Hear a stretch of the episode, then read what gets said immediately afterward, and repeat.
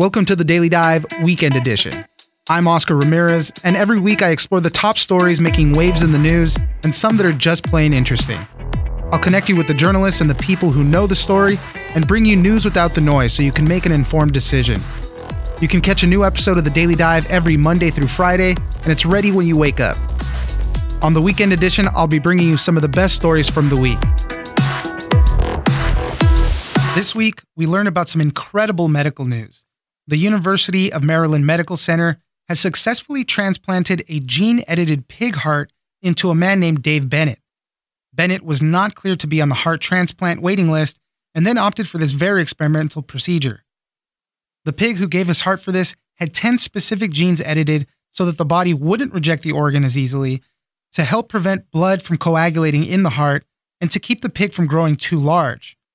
For more on this medical first and what it could mean for the future, we'll speak to Karen Weintraub, health reporter at USA Today. This is work that's been in development actively for 20 years plus and very active for the last couple of years. And what they've been doing is editing these pigs to take out. Uh, we have species barriers, so there's a reason you know we don't mixed species, um, if if you gave me a pig heart, a normal pig heart, my body would re- immediately reject it. So what they've done is taken out some of the genes that cause that immediate rejection, um, and so that the human body can accept the pig heart. The potential here is uh, right now a number. A lot of people die while waiting for organs. Hearts are one, kidneys especially um, 110,000 people almost on the wait list for organs in the U.S., and I think 60%, were more than half of them are for kidneys. Um, and many people do die, and those are people who make it on the list. So Mr. Bennett, who who had the surgery in Maryland, um, wasn't even on the list. He didn't qualify, which is why he agreed to volunteer for this test. Let's talk about Mr. Bennett and his case before we get into some of the other cool science stuff related to this. So the first question you, you kind of mentioned there, uh, he wasn't he was rejected for a heart transplant. Why wasn't he able to get a traditional heart transplant in the first place? So it's actually hard to get on the transplant list because it's such a limited resource. They really restrict it to people who they think are going to do well with the transplant. Mr. Bennett apparently in his past had not always followed medical recommendations, missed medical appointments, didn't fill prescriptions, that sort of thing. And though it seems minor and happens to all of us, that's enough to get you knocked off the heart transplant list. Wow. so so not following yeah. the doctor's orders, you know, yeah. really matters. I mean, especially in these cases like this, right? I mean, they're not going to go through all the trouble if uh, it's going to fizzle out and it's not going to work. So I, I, that totally makes sense. What was wrong with his heart to begin with that he needed this? So it's not entirely clear. His, he has a family history. Um, his both of his parents died fairly young. He had a sister who died young. Um, so there is definitely a family history there. He had a valve replacement about nine years ago. So he'd had existing heart disease. Um, and then he was okay until October when he started to have severe chest pains. Went into Maryland in November, uh, into the hospital in Baltimore there, and and has been there ever since. Um, and so, in addition to not being a good transplant candidate, he wasn't a good candidate for a mechanical heart, apparently, because he didn't have a good heart rhythm. It was very irregular. And I guess you need a regular heartbeat in order for a mechanical heart to, to help. Now, all of this moved very quickly because, as you mentioned, he had the chest pains in October. By December, they were getting ready for this. And, uh, you know, it just happened a few days ago, really, this whole thing. So it all right. happened very quickly. What was all of that process like? Because there's a lot of clearances you need to get from the FDA, all sorts of things in order for something like this to even happen. Right. They're huge bureaucratic hurdles, and it's kind of the miracle almost uh, beyond the actual surgery was this, that they got through the bureaucracy that quickly. Um, they needed three separate approvals from the FDA. There were three sort of innovations as part of this. One was the gene edited pig, another was the medication that they give him to keep him from rejecting the organ um, they, have used a, a, different protocol for this pig organ than they would normally use for a human to human heart transplant. And the third was the box they put the heart in. Um, between taking it out of the pig and putting it into the person, they wanted to keep it perfused. It's called keep it liquid, keep liquid pumping through it. Um, apparently, with a human heart, it can last on ice for a little while, but the pig heart has not been doing well unless they kept it um, full of liquid continuously. And so they created the, the, the, people who made who gene edited the pig have, have come up with this perfusion box that keeps the heart um, healthier until it can be implanted into a person. And all of those required separate approvals. So yeah, there were a lot of sleepless nights between December 15th when they first thought about this and. Uh, uh, Christmas, uh, sorry, New Year's Eve, December 31st, they got their FDA approvals, and then took another week before they did the surgery on Friday.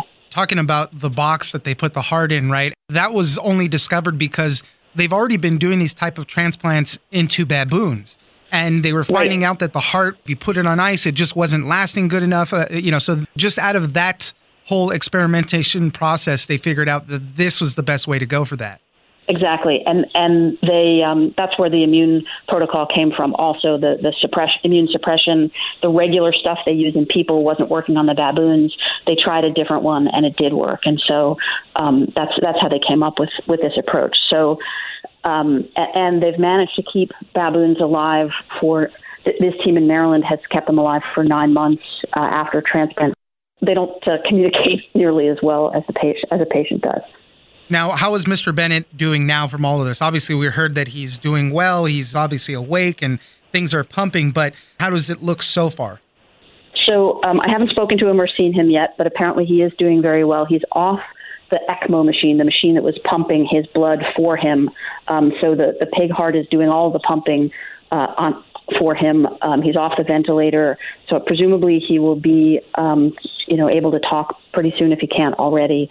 Um, and then the next hurdle will be getting him out of bed and getting him, um, getting some physical strength back. He's been literally flat on his back for two months at least.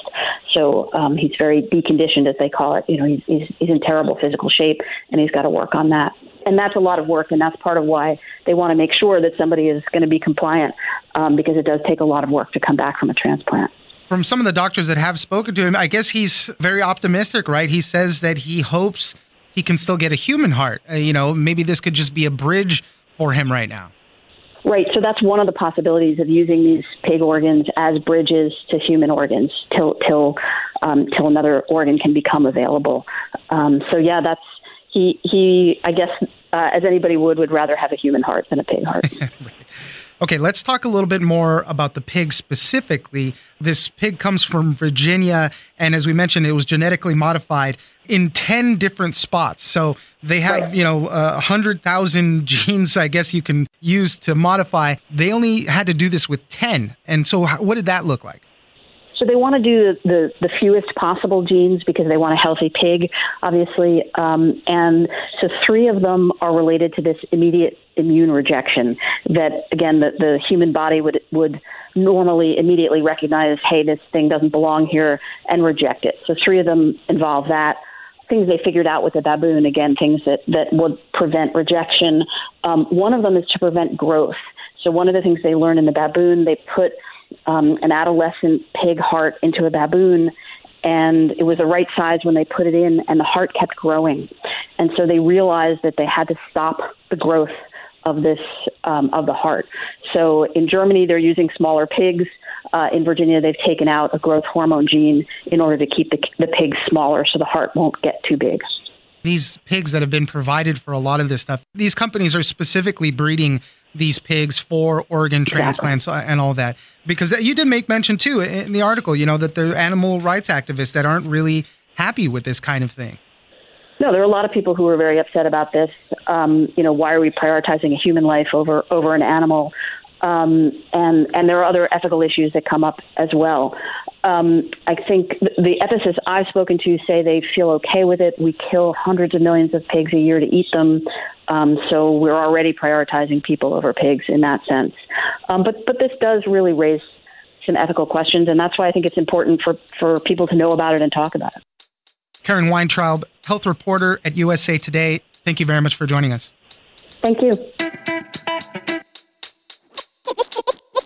For the first time in nearly 50 years, the number of dialysis patients shrunk, not because more people were healthy, but because COVID struck. People with kidney failure and the associated illnesses are more prone to severe infection, but many people also neglected getting their treatments during the pandemic. And despite dialysis centers implementing COVID precautions, some facilities didn't follow their own infection control policies. Dialysis patients were the pandemic's perfect victims, and very few people took notice. For more on all this, we'll speak to Duaa Eldeib, reporter at ProPublica. You know, I think at the beginning of the pandemic, a lot of people were able to delay care. You know, they didn't go into the hospital for elective procedures, they didn't leave their homes if they could help it.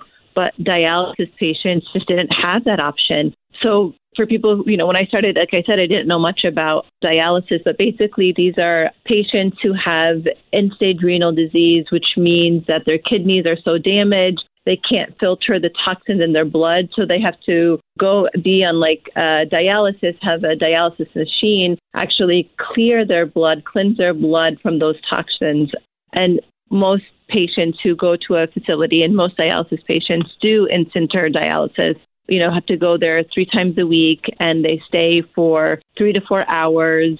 And a lot of patients take public transportation, some kind of medical van transportation. There's, you know, get their they go with strangers, and once they're there, they're there with multiple people in a large room, so they can't self isolate. And they were doing this three times a week at the very beginning of the pandemic, and they're already immunocompromised because of their end stage renal disease. So it's just multiple layers of risk for these people who are just trying to get this life saving treatment. One of the stats that really shocked me when I saw it was that the rate of COVID hospitalizations of dialysis patients early on the pandemic was 40 times higher than the general population. I think that there tells you all you need to know about how risky it was. Yeah, you know, I actually have a friend who was a nurse in a dialysis center, and a lot of the stories that we would talk about ring perfectly true and in accordance with what you wrote in your article, and just kind of the difficulty. You know, you were talking about the treatment and how they have to report three times a week to get their treatments and all.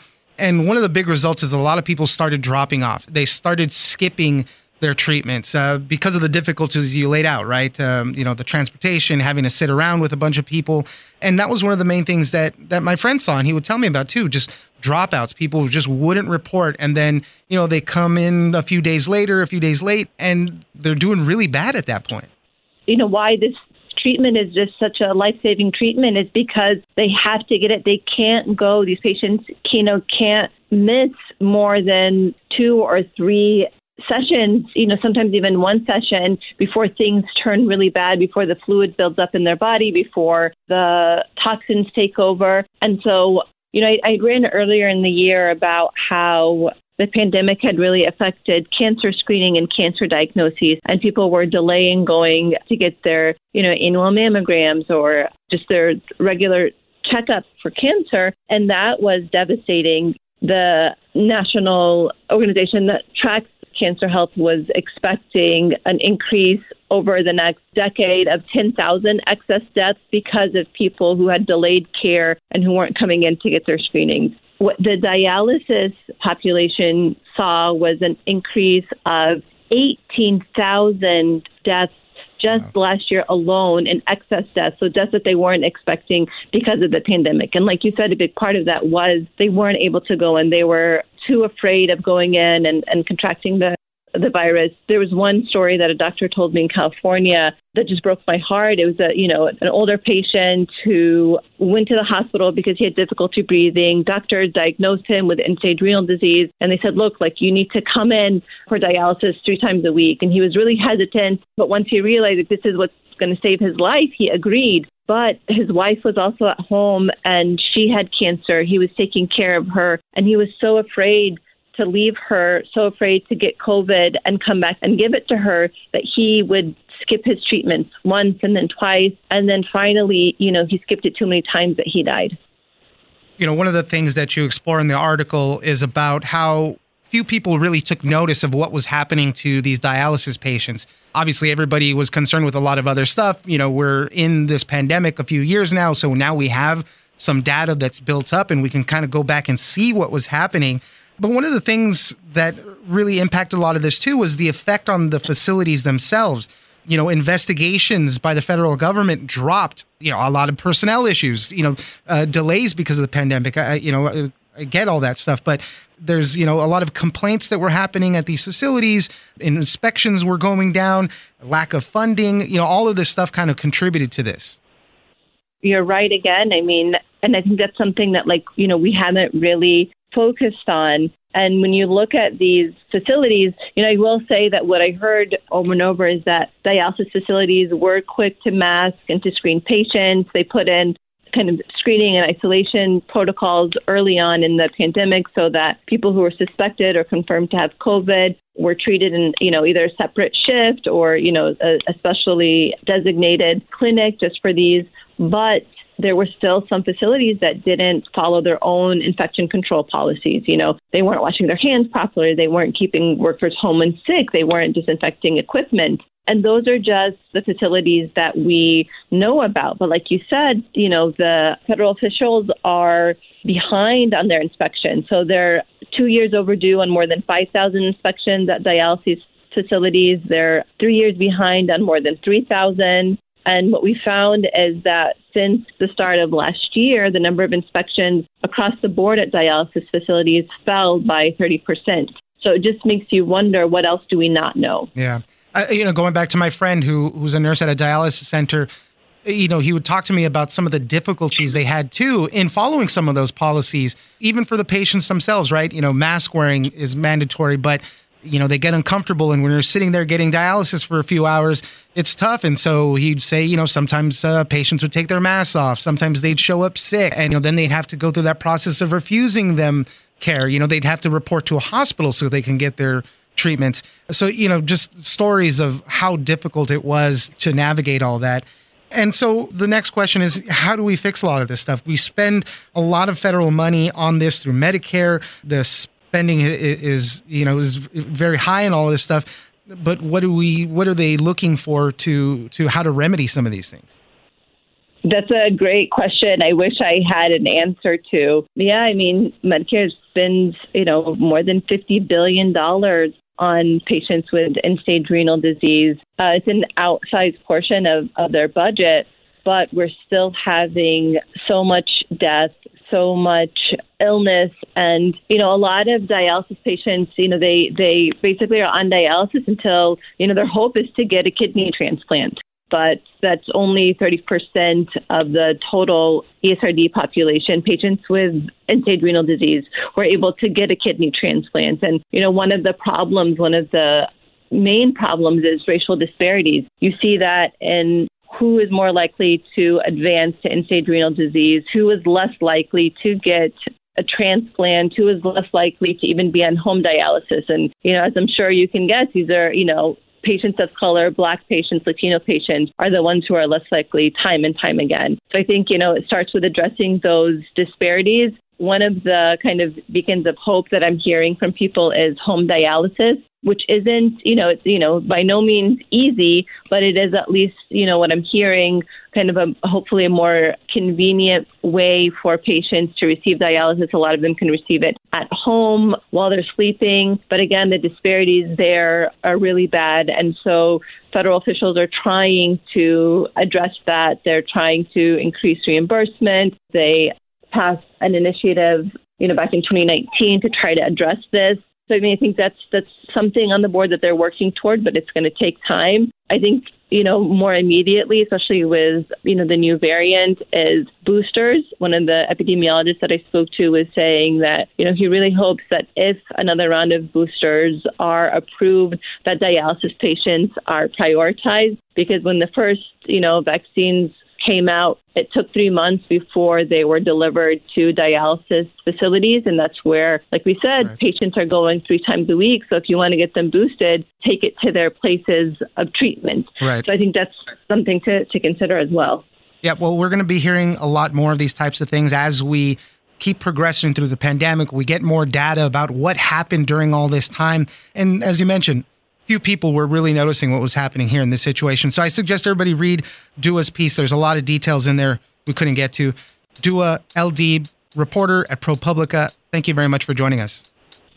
Thank you for caring about this issue and for having me on. That's it for this weekend. Be sure to check out the Daily Dive every Monday through Friday. Join us on social media at Daily Dive Pod on Twitter and Daily Dive Podcast on Facebook. Leave us a comment give us a rating, and tell us the stories that you're interested in. Follow the Daily Dive on iHeartRadio or subscribe wherever you get your podcasts. This episode of The Daily Dive has been engineered by Tony Sorrentino. I'm Oscar Ramirez in Los Angeles, and this was your Daily Dive Weekend Edition.